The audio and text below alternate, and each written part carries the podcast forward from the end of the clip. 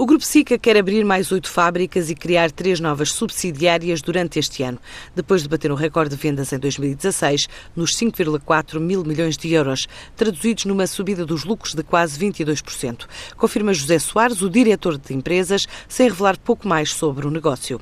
As novas subsidiárias serão fundamentalmente uh, em África, não é? Em países, nós estamos em Angola, por exemplo, presentes, estamos em Moçambique, Uh, abrimos recentemente nos Camarões, este ano já, uh, abrimos nos Camarões, portanto, essas subsidiárias serão fundamentalmente aí e serão na América Latina em alguns países mais pequenos, porque já temos uma presença forte em toda a América Latina, não é? mas em países mais pequenos.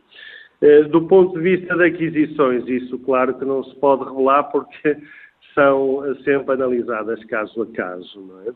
Função de alguma falha de alguma tecnologia importante em determinado país ou uma oportunidade em determinado eh, mercado específico. É? No mercado nacional, a SICA quer continuar a fortalecer o posicionamento, investindo em inovação tecnológica e alargando a rede de parceiros, depois de criar o ano passado mais quatro novas subsidiárias nacionais.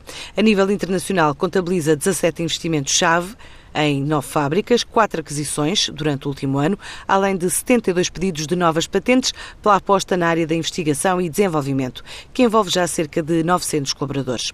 Este ano quer lançar novas soluções com elevado valor para o mercado da reabilitação, para simplificar processos construtivos e também crescer pelo menos 8%. A FICA uh, tem objetivos bastante agressivos de vendas. Uh, 8%, quando falamos 8%, falamos 8% em média eh, nas diferentes subsidiárias onde, onde estamos e, ao mesmo tempo, temos um plano de expansão. Portanto, o nosso core business é produtos químicos para a construção civil e realmente em mercados emergentes como África, Ásia, América Latina, tivemos um recorde excelente de vendas, especialmente nos mercados emergentes. Os lucros acompanham as vendas e normalmente por ganhos de eficiência são sempre sempre maiores. É público que a SICA quer estar eh, com uh, um operating habit uh, na ordem dos 13 a 14%.